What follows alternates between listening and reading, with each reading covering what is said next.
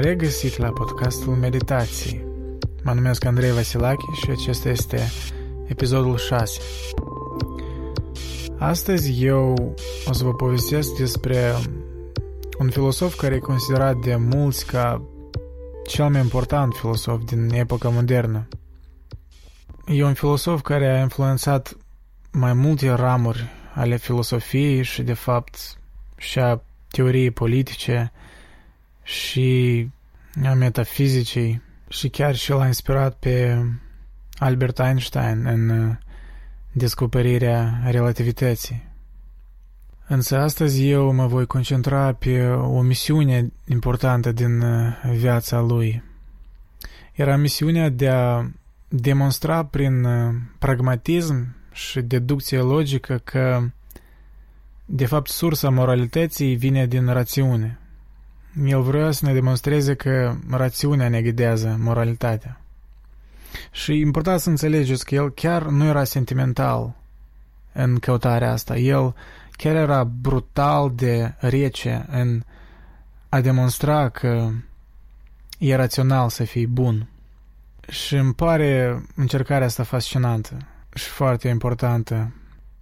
Acest episod în special aș recomanda celor ce deseori îți gândesc la dileme morale, ori poate sunt cumva indeciși, ori poate au niște intuiții morale care nu le pot explica logic, da?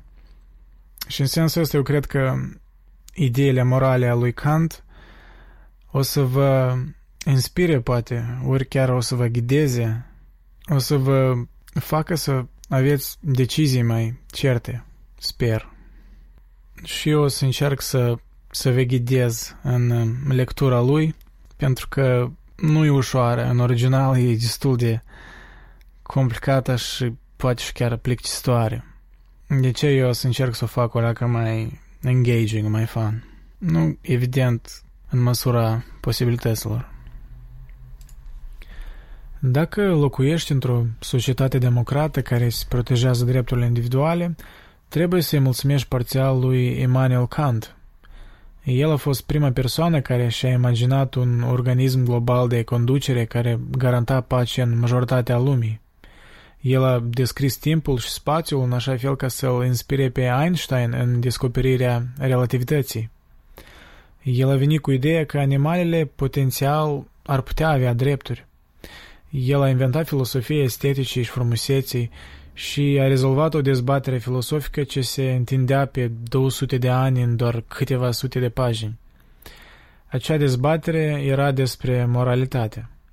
Kant reinventase filosofia moralității, de sus în jos, răsturnând idei ce stăteau la baza civilizației de vest pe timpurile grecului antic Aristotel. În esență, Immanuel Kant e un filosof care a încercat să determine cum oamenii pot fi buni în afara îndemnării și lingușirii caracteristice uneori religiilor. El vroia să determine niște reguli universale care ar demonstra prin intermediul pragmatismului și deducției logice că e mai rațional să fii bun. El s-a născut în 1724 uh, în orașul baltic numit Königsberg, care atunci făcea parte din Prusia și acum îi aparține Rusiei, numindu-se Kaliningrad. Părinții lui erau foarte modești, de exemplu, tatăl lui era meșter de șa. Kant niciodată nu avea mulți bani, faptul care l-a acceptat de vreme, trăind și el foarte modest și fiind mulțumit de asta. Doar la anii săi 50 el devenise un profesor salariat și atinse un nivel moderat de prosperitate. Familia lui era foarte religioasă și strictă. Mai târziu în viața sa, Kant nu mai avea credințe convenționale religioase, însă el era foarte conștient de cât de mult religia i-a ajutat pe părinții săi să facă față greutăților vieții și cât de utilă poate fi religia pentru promovarea coeziunii sociale și a comunității. Din punct de vedere fizic, Kant era destul de slab, fragil și nu prea atractiv, însă el era foarte sociabil, de fapt, unii colegi chiar criticându-l că el se ducea la prea multe petreceri. Iar când, eventual, era capabil să distreze lumea, el avea niște reguli de conversație. La începutul unei petreceri de seară, el a hotărât ca oamenii să schimbe istorii despre ce li s-a întâmplat recent. După asta, urma o fază majoră de un discurs reflectiv, în care cei prezenți încercau să clarifice o temă importantă. Și la sfârșit era o perioadă de veselie, ca toți să plece cu dispoziția bună. El a murit în 1804, când avea 79 de ani, în același oraș Königsberg. De fapt, el niciodată în viață nu vizitase alt loc. Niciodată n-a ieșit în afara orașului. Deși Marea Baltică era la o oră distanță, el niciodată n-a văzut-o. Analizându-i viața, mai ales prin lentila secolul 21, îți dai seama că el era un om deosebit de eficient și pragmatic. Poate chiar prea pragmatic, ar argumenta unii, luând în vedere obsedarea modernă de călătorii și experiențe noi. De fapt, în termenii contemporani, Kant, eu cred că ar fi fost considerat cel mai plictisitor om din lume. Kant era atât de mecanic în obiceiurile lui, încât vecinii glumeau că ar putea să-și ajusteze ceasurile după timpul când Kant ieșea din apartament în fiecare zi.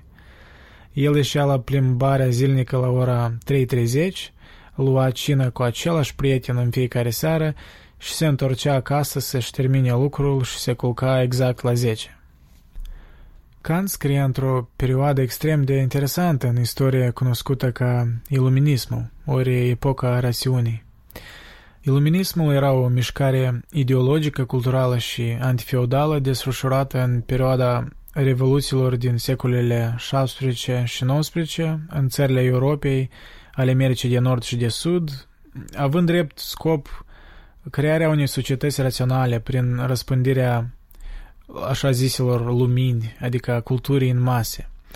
Iluminismul este o replică la adresa barocului, în încercarea de a înlătura dogmele religioase și de a propaganda luminarea maselor pe baza experienței proprii. Kant era mai mult preocupat de metafizică, care este o ramură a filosofiei cărui obiect de studiu îl constituie explicarea naturii lumii, adică a realității. Adică întrebări de tipul care este locul omului în univers. De asemenea, el scria și despre etică. Etica, în principiu, e interesată de a găsi doar o singură regulă care să ne ghideze toate acțiunile. E relativ ușor să inventezi mai multe reguli. De exemplu, Aristotel avea câteva, Epicurus avea vreo 40, Marcus Aurelius avea multe, însă Kant avea doar una, iar eu o să vă explic acea regulă pe parcursul acestui episod. De ce doar o regulă? Deoarece o regulă niciodată nu se contrazice. Mai multe reguli inevitabil duc la dileme etice. Să luăm ca exemplu regulile lui Salvatore Lopiccolo, bossul legendar al mafiei siciliene care a dominat prin anii 80-90 și a fost capturat în 2007 cu o listă de 10 porunci. Iată două din ele. Prima. Să fii mereu disponibil pentru coza noastră, chiar dacă soția ta naște. Și a doua, soțiile trebuie să fie tratate cu respect. Sunt reguli bune, dar e clar că se contrazic. Având doar o regulă, ar evita această dilemă, desigur că cu costul simplificării. Într-un eseu numit Ce este iluminismul, Kant a propus ideea că caracteristica de identificare a timpurilor lui era creșterea secularismului, adică o separare dintre instituțiile religioase și puterea umană, din punct de vedere intelectual, Kant a salutat declinul creștinismului, însă, în sens practic, el era alarmat de acest declin. El era un pesimist față de caracterul uman și credea că noi, după natură, tindem să fim intens de corupți. Această conștientizare eventual a adus spre proiectul lui de viață, dorința de a substitui autoritatea religioasă cu autoritatea rațiunii, adică inteligenței umane. Kant a urmărit acest proiect grandios printr-o serie de cărți cu titluri absolut teribile, ca Critica rațiunii pure, Prolegomeda metafizicii viitorului, fundamentul metafizicii moralității, despre care și azi vorbesc azi. Critica rațiunii practice, critica judecării. Deci, vă, vă dați seama, ceva era dincolo de... Era dus cu Pluto, nu în sens bun, ca бы. Într-o carte despre religie, numită Religia numai în limitele rațiunii, Kant a argumentat că deși religiile istorice erau greșite în conținutul în care credeau, ele s-au clanțat în nevoia mare de a promova comportamentul etic, care până acum s-a păstrat. În acest context, Kant a elaborat o idee care până acum a rămas cea mai influentă din cariera lui, imperativa categorică. Acest termen care sună cam straniu a apărut prima dată în lucrarea sa din 1785, Fundamentul metafizicii moralității. Lucrarea care și o să vă prezint astăzi într-o formă cât de simplu posibilă. Deci, imperativă categorică sună așa. Citez. Acționează ca să utilizezi umanitatea, fie că în persoana ta ori în altă persoană, întotdeauna în același timp ca un sfârșit, niciodată doar ca un mijloc. Închid citat. Știu la ce vă gândiți. Ceva de tipul, what the fuck? Aveți răbdare, o, să, o să vă lămuresc acuși. Eu când prima dată l-am citit pe Kant, vă spun cinstit, credeam că recitea matematica superioară. Adică limbajul lui e atât de mecanic și complex că, să fiu onest, nu-i tare atractiv să-l citești. Însă, ideile lui sunt pline de revelații și, și eu cred că faci să treci prin disconfortul de a-l citi, dacă meditezi asupra materialului mai mult timp. Eu personal eram norocos că am avut un profesor care m-a ghidat inițial în limbajul lui Kant, așa că în cazul dat eu voi încerca să preiau estafetaș și să vă explic ideile lui Kant într-un limbaj mai simplu. Deci, încă o dată, imperativa categorică sună astfel. Acționează ca să utilizezi umanitatea, fie că în persoana ta ori în altă persoană, întotdeauna în același timp ca un sfârșit, niciodată doar ca un mijloc. Ori, într-un limbaj mai simplu, fiecare persoană niciodată nu trebuie să fie tratată ca un mijloc pentru un sfârșit, ci mereu doar ca un sfârșit. Eu mă, tot, tot ies cam întortocheat. Parcă vă văd. Andrei, șo za sfârșit? Care nafig mijloc? mai pe scurt, ori să mai pe lung. Kant credea că rațiunea era sfântă. Și nu mă refer la rațiunea care te face să fii bun la matematică ori să știi să joci șah. Am în vedere rațiunea ca faptul care demonstrează că noi suntem unicele ființe cunoscute de noi din uh, univers care sunt capabile să facă decizii complexe, să balanceze opțiunile și să considere implicările morale a fiecărei acțiuni. Ori printr-un cuvânt, conștiință. În viziunea lui Kant, unicul lucru care ne face diferiți de restul universului e abilitatea să procesăm informația și să acționăm conștient în lume. Și asta pentru el e un lucru special. Foarte special. După câte știm, e posibil să întruchipem unica încercare a Universului de un sistem inteligent de autoorganizare – și ca rezultat noi trebuie să luăm acest fapt în serios. Adică protejarea rațiunii și a deciziilor conștiente trebuie să stea la baza raționamentului moral. În sensul ăsta aici se vede influența de la René Descartes, care a discutat extensiv despre originea conștiinței. Eu uh, am vorbit despre el în episodul 2 al acestui podcast. Kant spunea că fără rațiune, universul ar fi un deșeu, un zadar și fără sens. Fără inteligență și libertate de a exercita această inteligență, noi am fi nici mai mult, nici mai puțin ca pietrele. Nimic n-ar avea importanță. Prin urmare, Kant credea că toată moralitatea e derivată din protecția și promovarea conștiinței raționale în fiecare individ. Adică oamenii nu sunt mijloace pentru a obține ceva, ci ei sunt sfârșituri întruchipate prin conștiințele sale, și nimic nu stă mai presus ca asta. Și cum uh, putem obține asta, mă întrebați? Prin regula care am menționat anterior. Acționează ca să utilizeze umanitatea, fie ca în persoana ta ori în altă persoană, întotdeauna în același timp ca un sfârșit, niciodată doar ca un mijloc. Pă, blin, e lungă, конечно, regula, dar uite, o să vă dau niște exemple. Dacă îți suni prietenul ca să afli ce mai face, sunatul e un mijloc, iar să afli ce el face e un sfârșit. Dacă ești flămând și vrei să cumperi o pizza, transportul care o folosești ca să ajungi la pizzerie e un mijloc. Banii e un mijloc, iar mâncatul pizzei e un sfârșit. Destul de simplu, nu? Mijlocurile sunt uh, lucrurile pe care le facem condiționat. Eu nu vreau să mă urc în mașină și să plec la pizzerie, însă eu sunt flămând și vreau pizza. Ca urmare, condusul mașinii și cheltuirea banilor sunt mijloacele pentru un sfârșit satisfacerea foamete. Un sfârșit e ceva și e dorit pentru binele său. Un sfârșit e factorul definitiv care ne motivează deciziile și comportamentul nostru. Dacă eu vreau să cumpăr o pizza pentru prietena mea ca să o fac fericită, atunci pizza nu mai e un sfârșit pentru mine. Sfârșitul devine dorința de a o face fericită pe prietena mea. Iar dacă eu vreau să o fac fericită pe prietena mea ca seara să avem o partidă de sex net-net, atunci sexul devine un sfârșit. Capiși? Poate, ok, poate ultimul exemplu nu e cel mai etic și corect și mă credeți un nemernic am spus așa ceva. Dar uite că asta e și sensul. Asta e exact despre ce Kant vorbea în regula lui.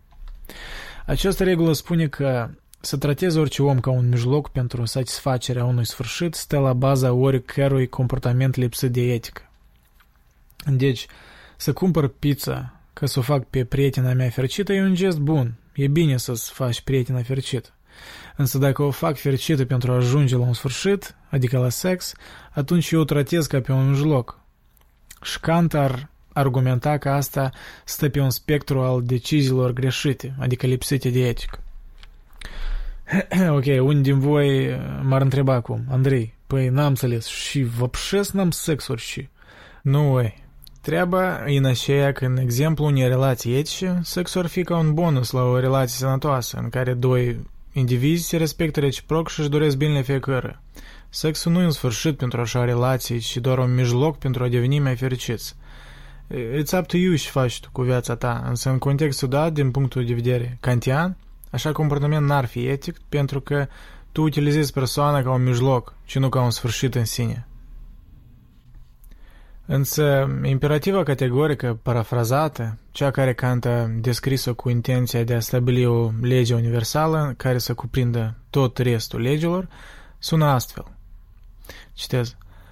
Acționează doar după maxima în care în același timp poți voi că ea trebuie să devină o lege universală. Închid citatul. Ce ar fi avut în vedere Kant prin asta?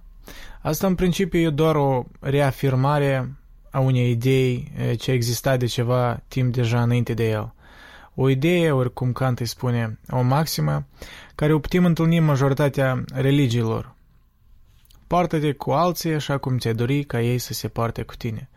Kant ne oferă o metodă utilă de a testa moralitatea unei acțiuni ori unui model de comportament în a ne imagina cum ar fi dacă o acțiune ar fi practicată universal și tu ai fi victima ei.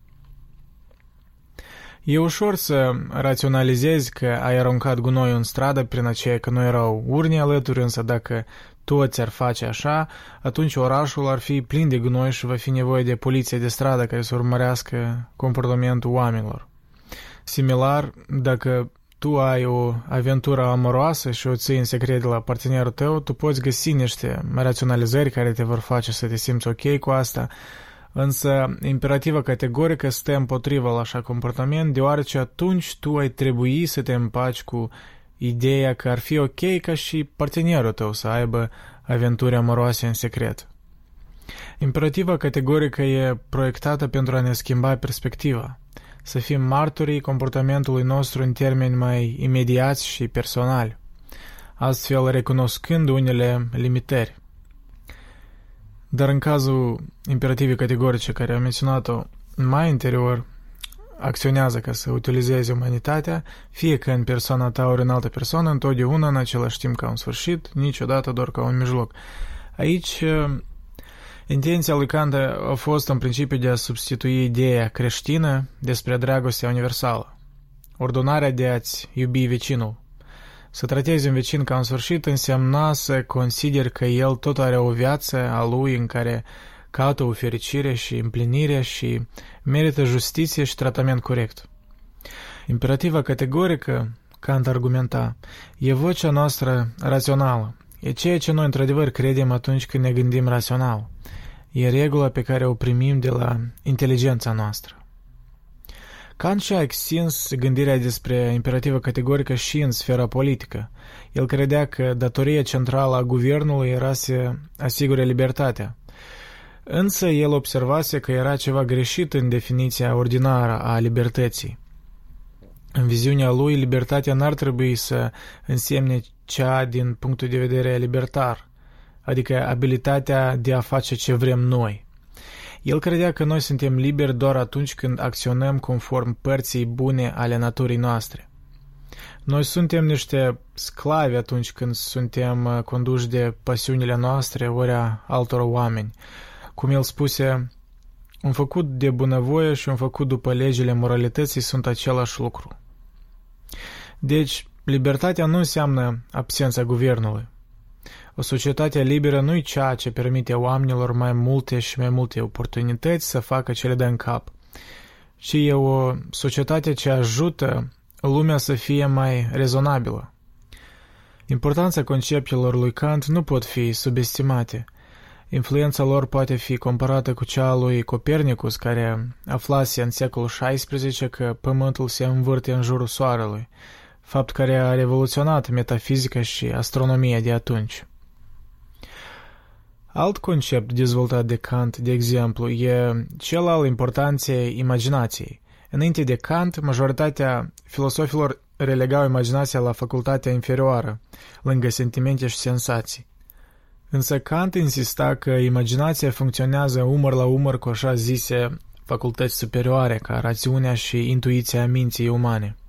El argumenta că imaginația ne ajută să ne formăm percepția mai bine și mai mult că atât ne înzestrează cu capacitatea de a contempla lucrurile ce stau în afara percepției. Iar în lucrarea sa, numită Critica judecării, Kant discută despre frumusețea și arta. Asta poate sună straniu de, pentru un intelectual care e mai mult preocupat de etică și politică, însă Kant argumenta că ideile lui despre frumusețea și artă erau pietrele de temelie pentru filosofia lui întreagă. Cum și-am observat din ideile lui despre libertate, Kant credea că viața era o luptă constantă între părțile mai bune ale noastre și pasiuni, între datorie și plăcere. Frumusețea ne răsfață într-un mod tare important și special. E o reamintire și un imbold spre partea bună a noastră. Spre deosebire de majoritatea lucrurilor din viață, Kant credea că dragostea față de frumusețe e dezinteresată. Ea ne scoate din îngrijorările egoiste înguste prin metodă încântătoare, fără a fi dură ori a cere ceva de la noi. Frumusețea naturii e o reamintire continuă și tăcută despre existența noastră comună și universală. O floare frumoasă e tot atât de atrăgătoare pentru un fermier ca și pentru un rege. Bătaia valurilor mării și nisipul cald de pe mal e plăcut pentru un copil ca și pentru un profesor învățat. Rolul artei pentru Kant e să întruchipeze cele mai importante idei din etică. E o extensie a filosofiei. El promova ideea că mereu e nevoie să fim expuși artei pentru ca să beneficiem de ilustrațiile și simbolurile memorabile a comportamentului bun și să ținem sub control părțile mai capricioase din firea noastră umană. Arta e bună de la sine, însă cum ar fi oare ca un umor, ori o boală ce le putem vedea în numeroase lucrări clasice să fie frumoase? Kant răspunde că o lucrare de artă e judecată exclusiv după criteriul său estetic – ci nu după considerările morale și etice ce sunt externe acestei lucrări. E bine, acum reîntorcându-ne la singura regulă după care să ne ghidăm viața, la imperativa categorică, eu am tradus lucrarea lui, numită Fundamentul Metafizicii Moralității, într-un limbaj mai simplu, însă chiar și în forma simplificată textul e destul de complicat, aș spune. Însă eu să încerc să insertez niște comentarii și explicații pe parcurs ca să vă fie mai clar. Uh, explicația mea a regulii care v-am dat-o anterior e destul de specială și cam ruptă de context, așa că dacă vreți să o înțelegeți mai bine și să înțelegeți parcursul gândului lui Kant și cum a ajuns la această regulă, vă recomand totuși să ascultați mai departe.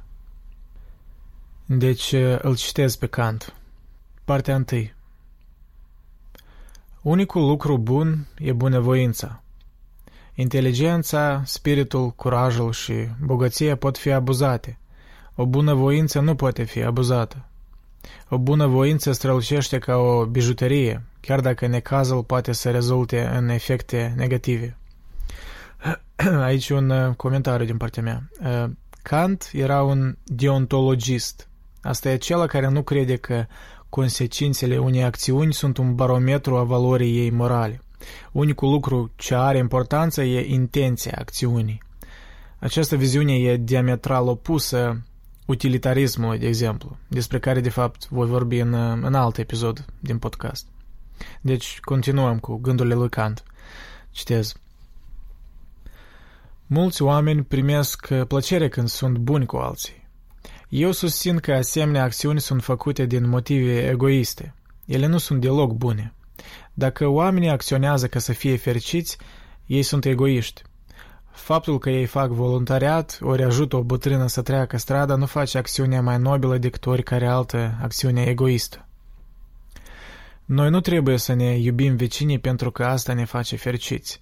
Noi nu trebuie să evităm să ochim soția vecinului pentru că să menținem pacea. Noi trebuie să facem aceste lucruri deoarece ele sunt drepte. O acțiune e bună dacă e făcută conform unei maxime corecte.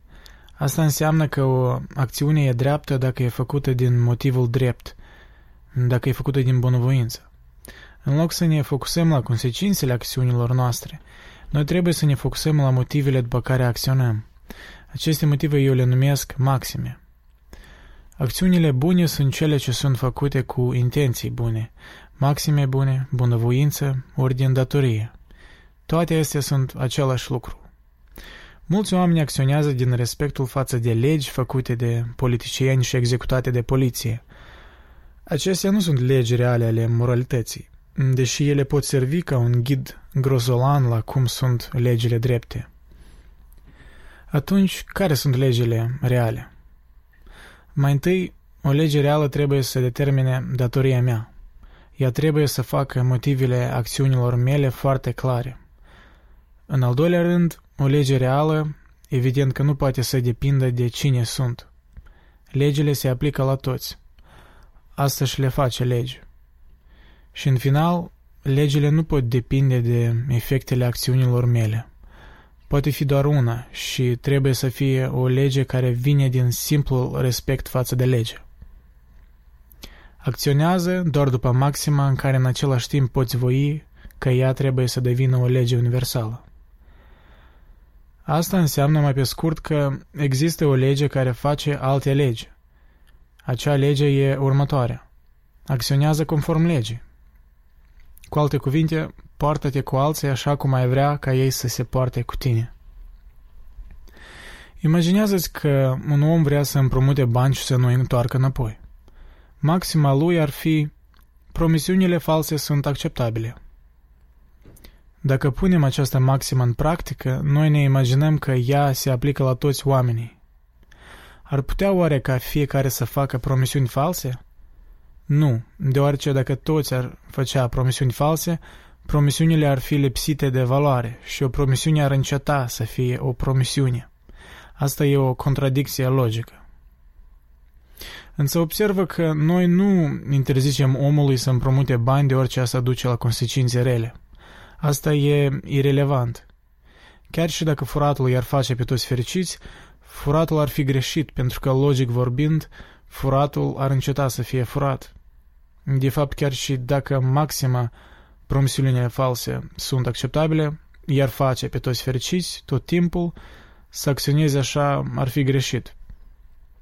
Regula se contrazice, respectiv ea nu poate fi o regulă. E bine să observ că această regulă a stabilit datoria unui potențial furător și n-a depins de circumstanțele lui exacte și n-a fost determinată de consecințele acțiunii, lucruri pe care și le-am menționat anterior când am spus că imperativa categorică e bazată doar pe intenție.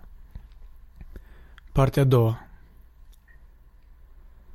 Toate concepțiile morale trebuie să fie așa. Ele trebuie să vină dinăuntru. Cu alte cuvinte, ele trebuie să fie a priori. Dacă ele n-ar fi a priori, ele ar veni din abstracțiile circumstanțelor din lume. Iar când aceste circumstanțe se vor schimba, atunci și legile se vor schimba. Procesul de pornire de la o lege la un trebuie constă în crearea imperativelor. Imperativele sunt comenzile rațiunii. Pentru că ele vin de la legile universale, ele sunt obiective. Ele nu depind de cine ești și toți vor fi de acord cu ele. Uneori, voința noastră e slabă. Uneori noi alegem să acționăm după porniri egoiste în loc să facem ce e rațional. Necătând la asta, este clar ce ar trebui să fie făcut. Există două tipuri de imperative, categorice și ipotetice. Imperativele ipotetice sună așa. Dacă X, atunci Y, unde X e scopul, iar Y e următorul pas. Un exemplu. Dacă vrei un lucru bun, atunci du-te la școală. Lucru e X, școala e Y. Însă în cazul imperativelor categorice, e mai greu de explicat. O imperativă categorică e bună în sine. Ele sunt comenzile voinței în acord cu rațiunea care la rândul său e în acord cu legile universale și obiective. Fii bun cu mama ta e o imperativă categorică. E ceva dezgustător în a spune, dacă vrei o ciocolată, fii bun cu mama ta. Toți trebuie să fie buni tot timpul cu mamele lor. E categoric. Dacă noi am fi găsit exact ce ne face pe toți fericiți și dacă am fi găsit drumul spre fericire, atunci noi am putea crea imperative ipotetice perfecte pe care le-am fi putut urmări. Când încercăm să facem asta, e ca și cazul duhului magic și a celor trei dorințe. Cere bogăție și o vei primi, însă prețul va fi invidia prietenilor și pierderea celor dragi. Cere o viață lungă și tu ai putea să trăiești o viață lungă și mizerabilă rezultă că aceste imperative ipotetice nu prea pot ghida acțiunile. Noi vedem scopul, însă noi nu știm ce drum să luăm ca să ajungem acolo. De aceea noi avem nevoie de imperative categorice. Aici un, aici un comentariu din partea mea. Uh, mie îmi pare cam straniu ultimul paragraf și văd o inconsistență din partea lui Kant pentru că tot acest timp el ne spunea că etica nu are nimic cu consecințe și constă în niște principii. Iar acum el sugerează că de fapt etica constă în predicție. Dacă noi am putea prezice mai bine care vor fi consecințele unei acțiuni, atunci noi ne-am ghidat după consecințe? Nu știu, îmi pare curios. Kant poate ne-a dat de știre că într-o lume ideală el ar fi vrut să prezică mai bine consecințele acțiunilor și atunci n-ar avea nevoie de imperativă categorică, ci s-ar baza pe cea ipotetică, poate. Nu știu, eu nu știu ce intenție el aici a avut, însă presupun că el a vrut să ne arate că imperativele ipotetice sunt ghiduri slabe. Însă, concomitent, el a arătat că nici imperativele categorice nu sunt perfecte și mai degrabă le utilizăm din nevoie și din cauza limitărilor umane. Anyways, continuăm cu gândurile lui Kant. Citez. O imperativă categorică se aplică la toți.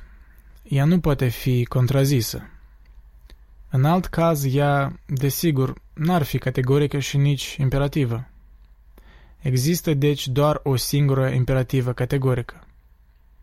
Acționează doar după maxima în care în același timp poți voi că ea trebuie să devină o lege universală. Ori, parafrazat mai simplu, poartă-te cu alții așa cum vrei ca ei să se poarte cu tine. Și respectiv toate datoriile pot fi derivate din această lege. Iată câteva exemple. Un om ar vrea să se sinucidă, deoarece viața lui e mizerabilă. Maxima lui ar, ar suna așa. Eu trebuie să mă sinucid atunci când viața e mai neplăcută decât plăcută. Însă aceasta nu poate fi o lege a naturii. Plăcerea stimulează viața. Ea nu poate concomitent să stimuleze și să distrugă viața. Asta e o contradicție. Un om ar vrea să împrumute bani și să nu întoarcă. Maxima lui ar fi, eu pot încălca promisiuni. Asta nu poate fi o lege universală. O promisiune ar înceta să fie o promisiune, iarăși o contradicție. Un om ar vrea să se distreze tot timpul și să-și găsească mereu surse de sustragere. Maxima lui ar fi, eu voi neglija talentele mele naturale. Asta nu poate fi o lege universală, deoarece o ființă rațională voiește ca talentele sale să fie dezvoltate. Un om bogat nu vrea să doneze la caritate. Maxima lui, lasă ca toți să-și țină banii care îi fac și să facă tot ce pot. Însă asta nu poate fi o lege universală pentru că dacă el era să fie sărac, el ar fi vrut ca cineva să-l ajute. Unele acțiuni nu pot fi interpretate ca legi universale fără ca să ducă la contradicții. În contrast, uneori noi vrem niște excepții de la legea universală. Noi vrem să scăpăm cu ceva ce știm că e greșit. Atunci apare o contradicție în voința noastră. Noi vrem această lege, dar nu vrem ca ea să se aplice la noi. Deci un comentariu din partea mea. Eu cred că asta e buba cea mai mare a omenirii ce am menționat în numai ce de Kant. Contradicția asta între rațiunea care ne spune că legea trebuie să fie egală cu toții și sentimentul ăsta de Ei, hai, poate de data asta nu trebuie, doar de data asta. E ok să-i dau mit acum, pe album altfel nimic nu se rezolvă. E ok dacă fur și e o chestie mică, pe album magazinul ăsta are milioane în venit. Chiar dacă ne impunem legi morale, noi fiind oameni cu slăbiciunile noastre, oricum găsim raționalizări, pentru excepții, mai ales când vine vorba de persoana noastră.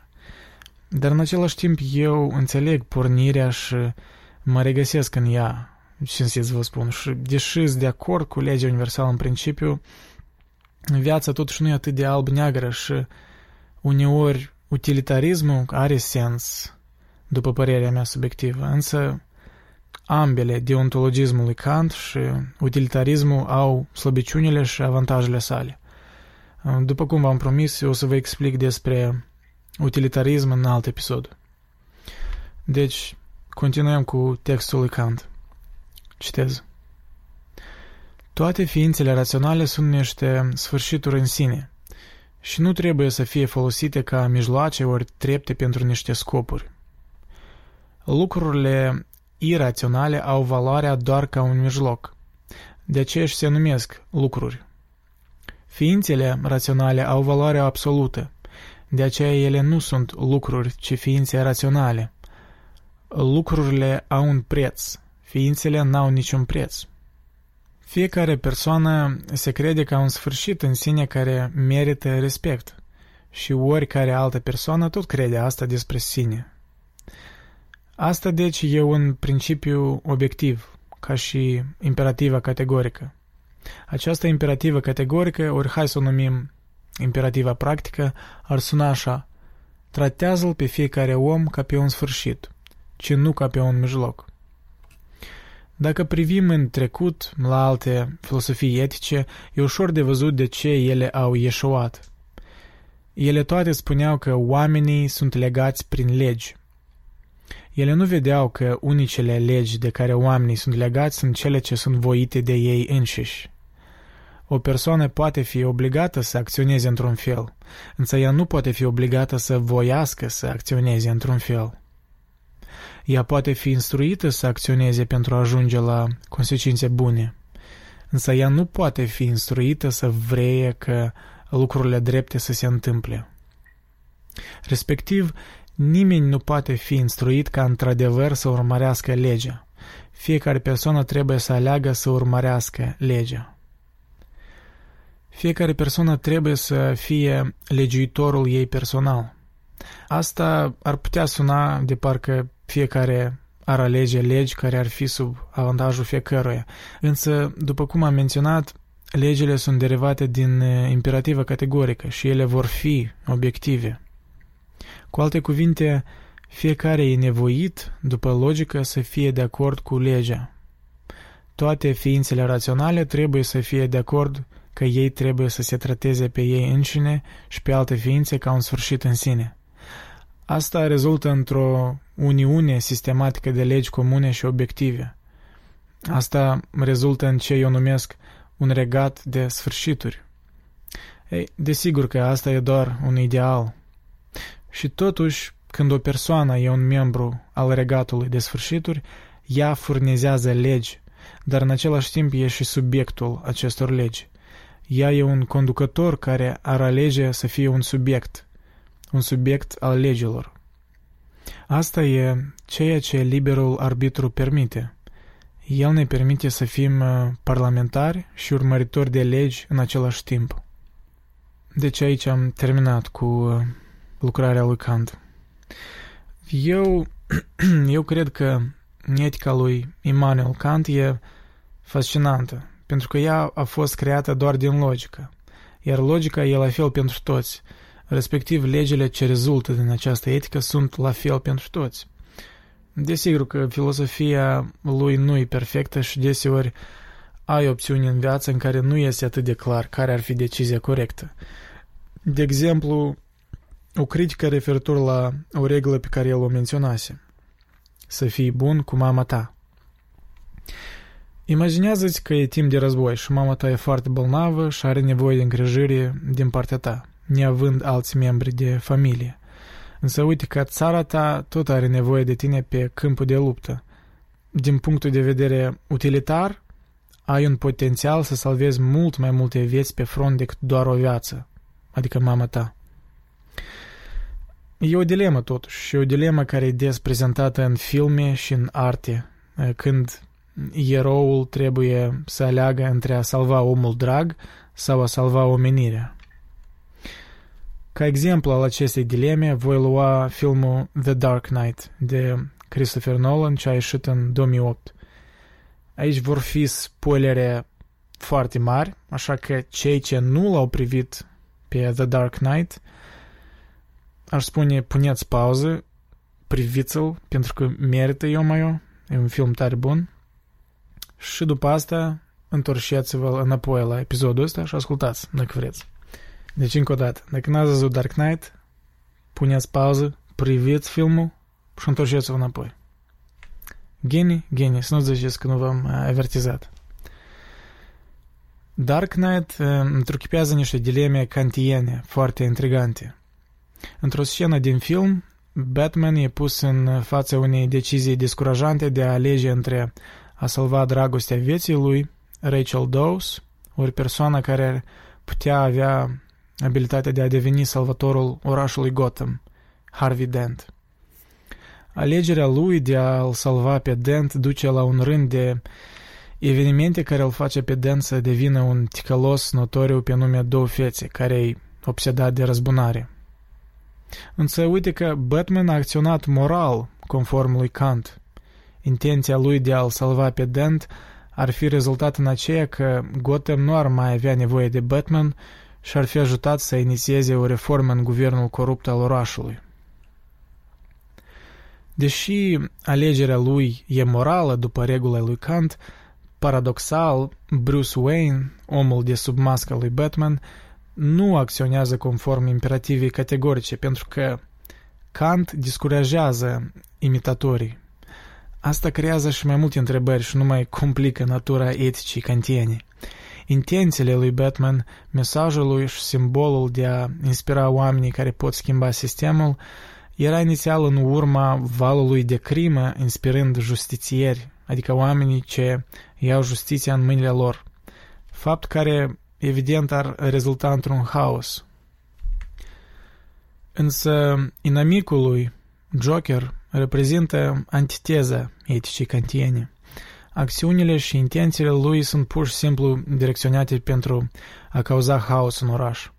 El îl forțează pe Batman să-și pună întrebări față de simbolul și mesajul lui prin a răpi pe ambii, Rachel Dawes și Harvey Dent. El îl face pe Bruce Wayne să aleagă între el, ca om, și ceea ce el promovează, fiind Batman. Intenția lui Joker e să pună la îndoială etica kantiană și să aducă un sentiment de nihilism, adică o lume lipsită de orice valoare. Mai mult ca atât, um, acțiunile lui de la sfârșit filmului de a-i forța pe cetățeni să aleagă între a exploda barca cu prizonieri și viceversa, reprezintă o provocare a eticii lui Kant. Aici, imperativa categorică e interogată. Ar trăi cineva într-o lume unde fiecare ar alege să explodeze o barcă cu prizonieri? Și aici, de fapt, și utilitarismul, opusul eticii lui Kant, e interogat. Ar fi oare cazul ca bunul cel mai mare pentru numărul cel mai mare de oameni să merite așa consecințe sângeroase?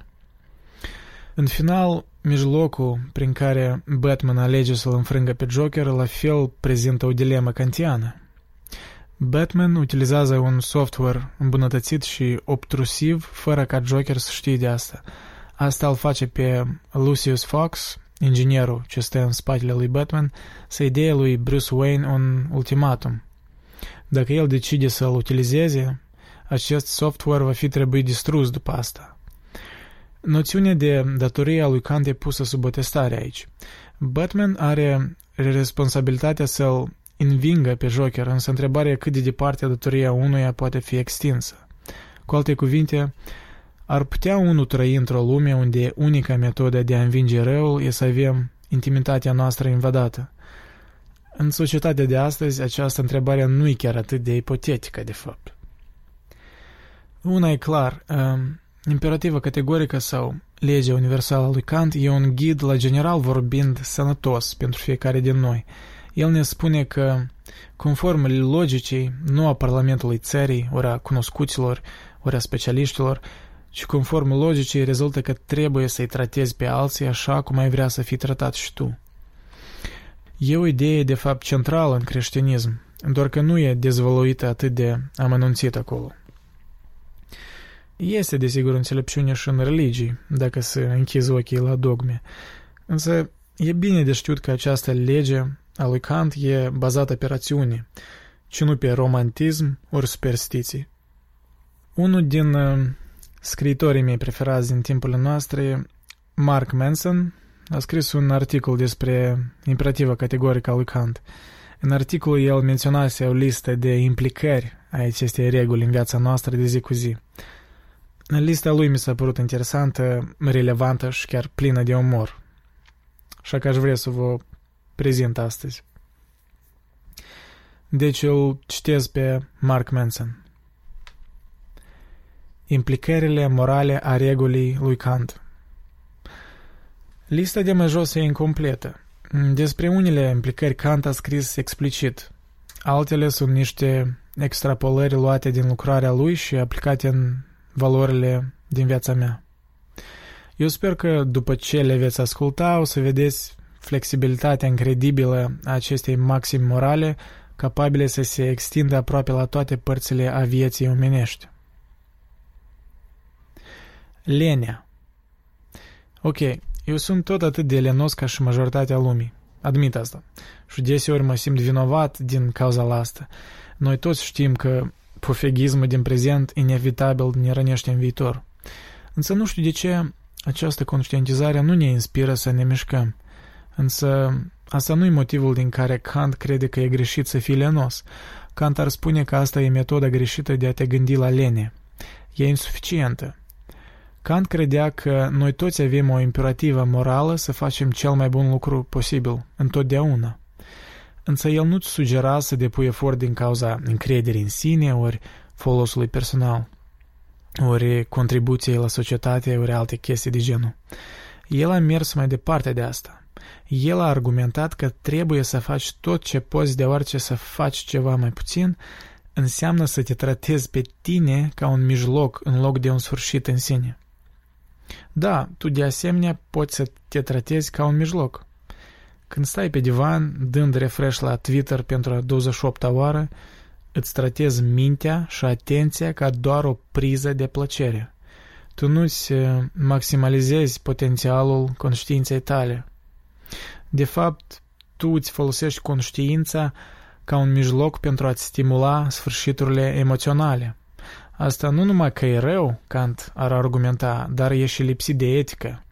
Tu, într-un mod activ, îți dăunezi singur ție.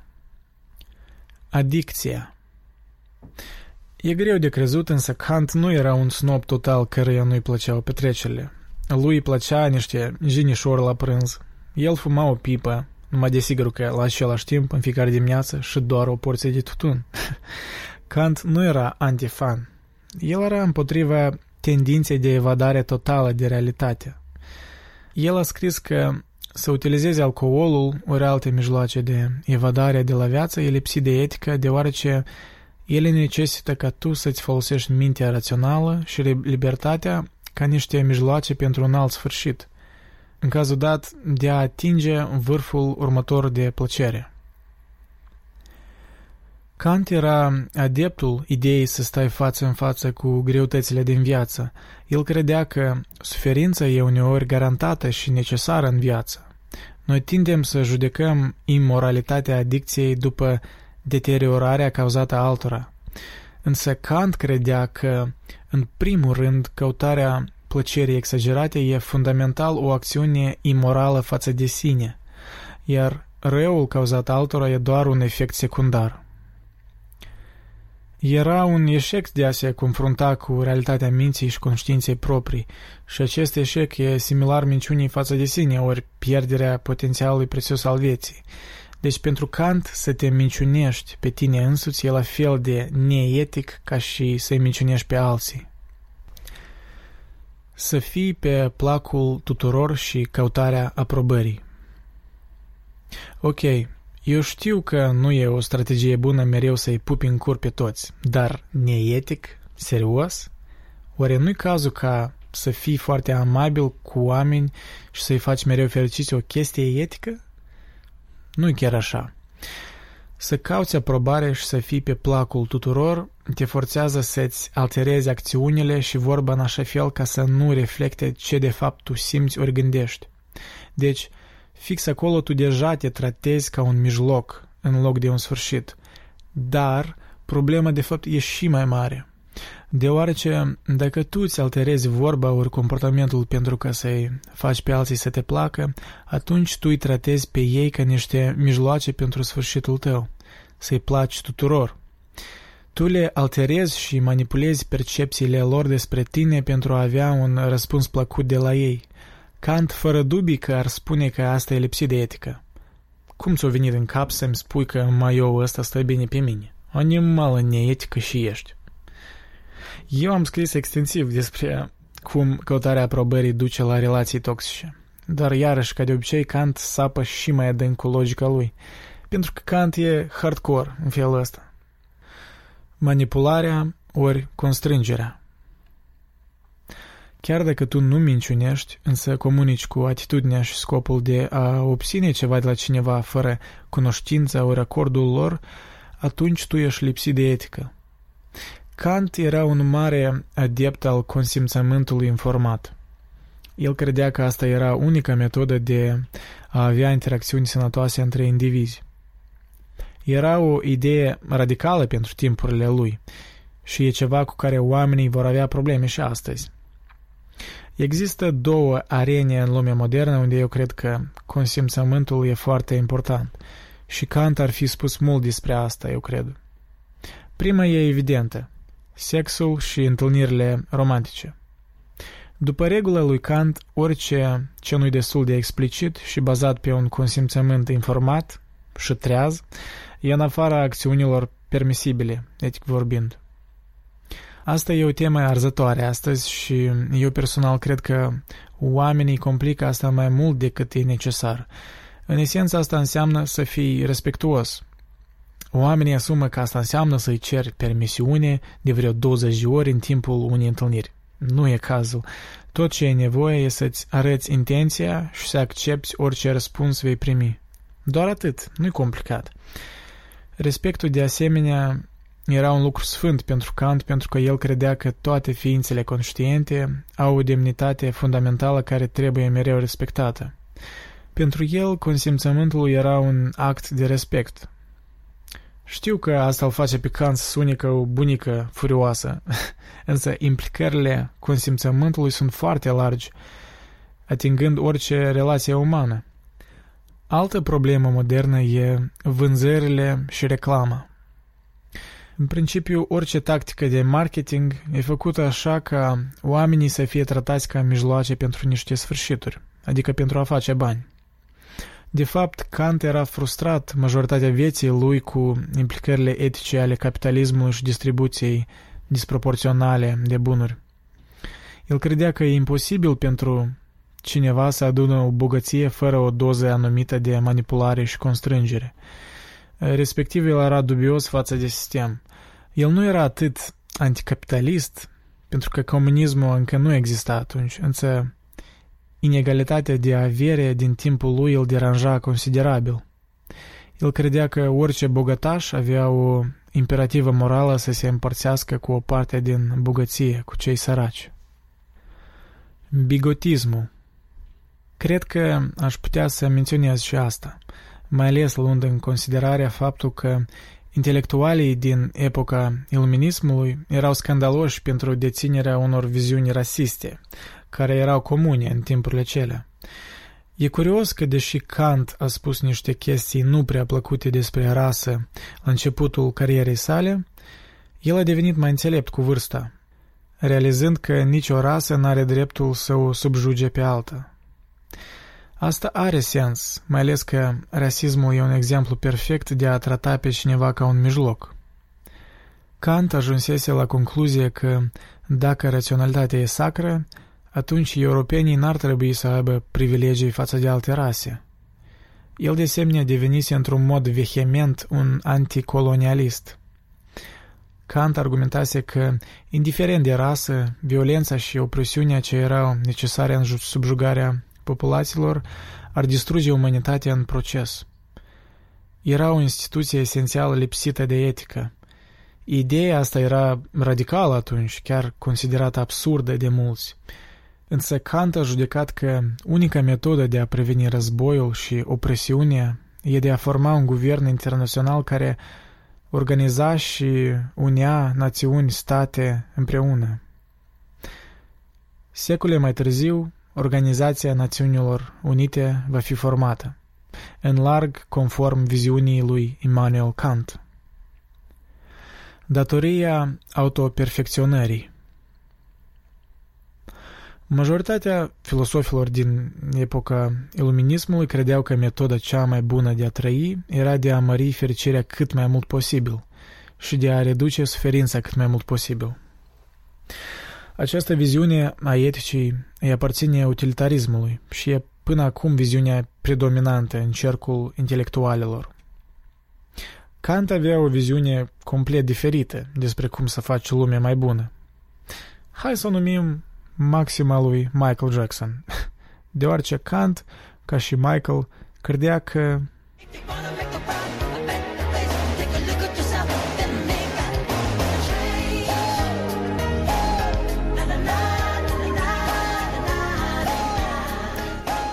ori pe românește, dacă vrei să faci lumea mai bună, trage o privire la tine și fă schimbarea. Însă, în loc să se apuce de coaie, Kant și-a prezentat argumentul cu o raționalitate brutală. Iată cum el a argumentat.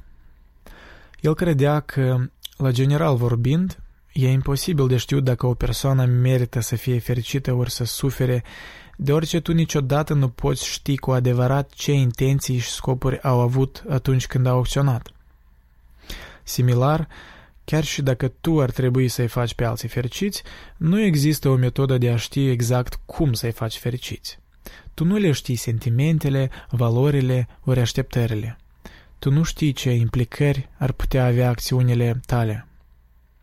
Pe lângă asta, nu-i clar ce de fapt constituie suferința ori fericirea în majoritatea situațiilor non-extreme. Divorțul tău ar putea să-ți provoace o durere imensă astăzi, însă după un an asta ar putea deveni cel mai bun lucru care ți s-ar fi întâmplat vreodată. Tu ai putea savura bucuria celebrării cu prietenii tăi, dar poate asta te-ar împiedica să urmărești ceva ce ți-ar preveni suferința din viitor. Respectiv, Kant argumenta că unica metodă logică de a îmbunătăți lumea este să te îmbunătățești pe tine. Asta e deoarece unicul lucru pe care îl putem simți cu vreo certitudine oarecare suntem noi înșine. Aici un comentariu de la mine. De fapt, asta e aceeași idee ca la stoici, despre care v-am vorbit în episodul precedent. Deci, continuăm cu articolul lui Mark Manson. Citez. Kant definea autoperfecționarea ca dezvoltarea abilității de a adera la imperativa categorică. Și el vedea autoperfecționarea ca o datorie, o obligație indisputabilă pe care o avem. Pentru el, recompensarea ori pedepsa pentru nerespectarea acestei obligații nu era în rai sau în iad, ci în viața care unul și-a făcut-o pentru el. Aderarea la moralitate produce nu doar o viață bună pentru tine, ci și o viață mai bună pentru cei din împrejur. Similar, eșecul de a adera la moralitate ar produce suferință inutilă pentru sine și pentru alții.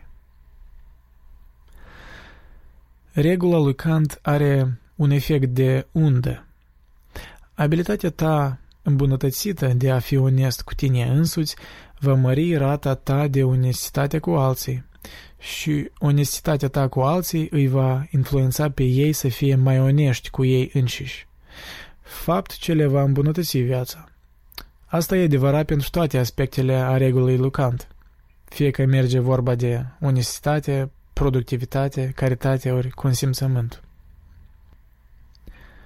Maxima lui Michael Jackson sugerează că regula lui Kant, odată adoptată de destui oameni, va genera un efect de avalanșă, adoptând schimbări și mai pozitive decât orice tactică ori instituție calculată. Datoria respectului de sine Kant intuitiv înțelegea că există o legătură fundamentală între respectul față de sine și respectul nostru față de lume. Modul în care interacționăm cu psihicul nostru e șablonul care îl aplicăm în interacțiunile noastre cu alții și nu poți progresa mult cu alții până nu progresezi cu tine însuți. Kant probabil că ar fi dezgustat de mișcarea de supraapreciere a propriei persoane observate astăzi, văzând asta ca doar o altă metodă prin care te tratezi ca un mijloc pentru a te simți mai bine. Respectul față de sine nu constă în a te simți mai bine. Respectul față de sine constă în a ști valoarea ta personală. Știind că fiecare om, indiferent de cine este, merită drepturi și demnități de bază, că fiecare conștiință e sacră. Kant ne-ar spune că să-ți spui că n-ai valoare și că ești un căcat e tot atât de greșit ca și să-i spui altora același lucru. Să te minți pe tine e tot atât de greșit ca și să-i minți pe alții. Să-ți dăunezi ție e tot atât de urcios ca și să-i dăunezi altora.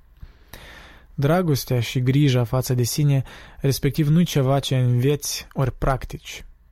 Ele sunt lucrurile ce îți sunt cerute moral ca să le cultivezi în tine, chiar și dacă sunt ultimele lucruri pe care le ai. Citindu-l pe Kant a fost o epifanie. În doar 80 de pagini, el a dat la o parte asumări și credințe ce majoritatea le au decenii întregi în viața lor. El mi-a arătat că ce tu faci de fapt n-are așa de multă importanță cât de ce tu faci asta. Intenția contează, Și până nu găsești sensul potrivit, tu de fapt n-ai găsit nimic de valoare. Kant nu era mereu așa de obsedat de rutină și lucru. De fapt, când era mai tânăr, el era cam obsedat de petreceri. El stătea până seara târziu, consumând vin și jucând în cărți cu prietenii. N-a fost până la ai săi 40 când a decis să se lese de tot asta și să-și creeze o rutină care l-a făcut faimos. El a spus că și-a creat rutina asta pentru că el și-a dat seama de implicările morale ale acțiunilor sale și a decis că nu își va mai permite să piardă timpul ori energia prețioasă pe care conștiința lui o mai avea. Kant numea asta dezvoltarea caracterului, adică să-ți construiești viața bazându-te pe maximizarea potențialului. El credea că majoritatea lumii nu e capabilă să-și construiască un caracter adevărat până ce nu ajunge la vârsta mijlocie. Pentru că înainte de asta, ei încă ademeniți de capriciile și mofturile lumii și aruncați încolo încoace de la excitare la disperare până cercul se repetă iar. Noi suntem prea obsedați cu acumularea mai multor mijlocuri și suntem orbi, fără speranță, către sfârșiturile care ne conduc. Pentru a-și construi caracterul, o persoană trebuie să-și stăpânească acțiunile și pe sine însuși. Și în timp ce puțin din noi suntem capabili să atingem acest scop în decurs de o viață, Kant credea că suntem toți datori să lucrăm la acest scop. De fapt, el credea că e unicul lucru la care ești dator să lucrezi. Ei, aici am terminat eu cu articolul lui Mark Manson. Ba da prosti, Mark. Articol foarte bun, screști mare. Deci eu, în concluzie, pot spune că cărțile lui Kant sunt dense, abstracte și foarte intelectuale, dar în ele el a schițat un proiect crucial care rămâne în vogă până acum. El voia să înțeleagă cum părțile mai bune și mai rezonabile ale naturii noastre pot fi întărite pentru a face față slăbiciunilor și egoismului intrinsic din fiecare din noi. După viziunea lui, el era angajat în sarcina de a dezvolta o versiune rațională și seculară a lucrului pe care religiile mereu au încercat într-un mod imperfect să o facă, să ne ajute să fim mai buni. Kant a trăit în uh, secolul XVIII, secolul compozitorilor clasici, legendari ca Vivaldi, Mozart, Beethoven și Bach, și eu mi-am imaginat că el, apreciind arta și estetica, ar fi fost un amator al acestor artiști și posibil că lucrările lui să fi fost influențate de muzica lor.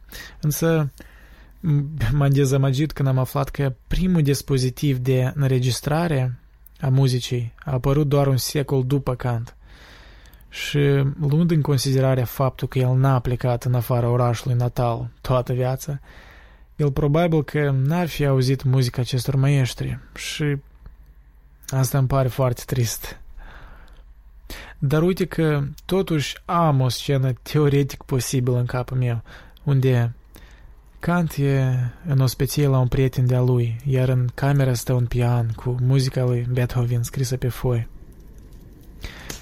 Prietenul își ia loc, neschizându-și sacoul, degetele lui fine, făcând primul contact cu clapele pianului. În casa e cald, focul arde în cămin, iar afară e iarna, cu viscol și ninsoare. Emanuel Kant stă lângă fereastră, mâna lui, făcând o mișcare lentă cu care șterse condensarea.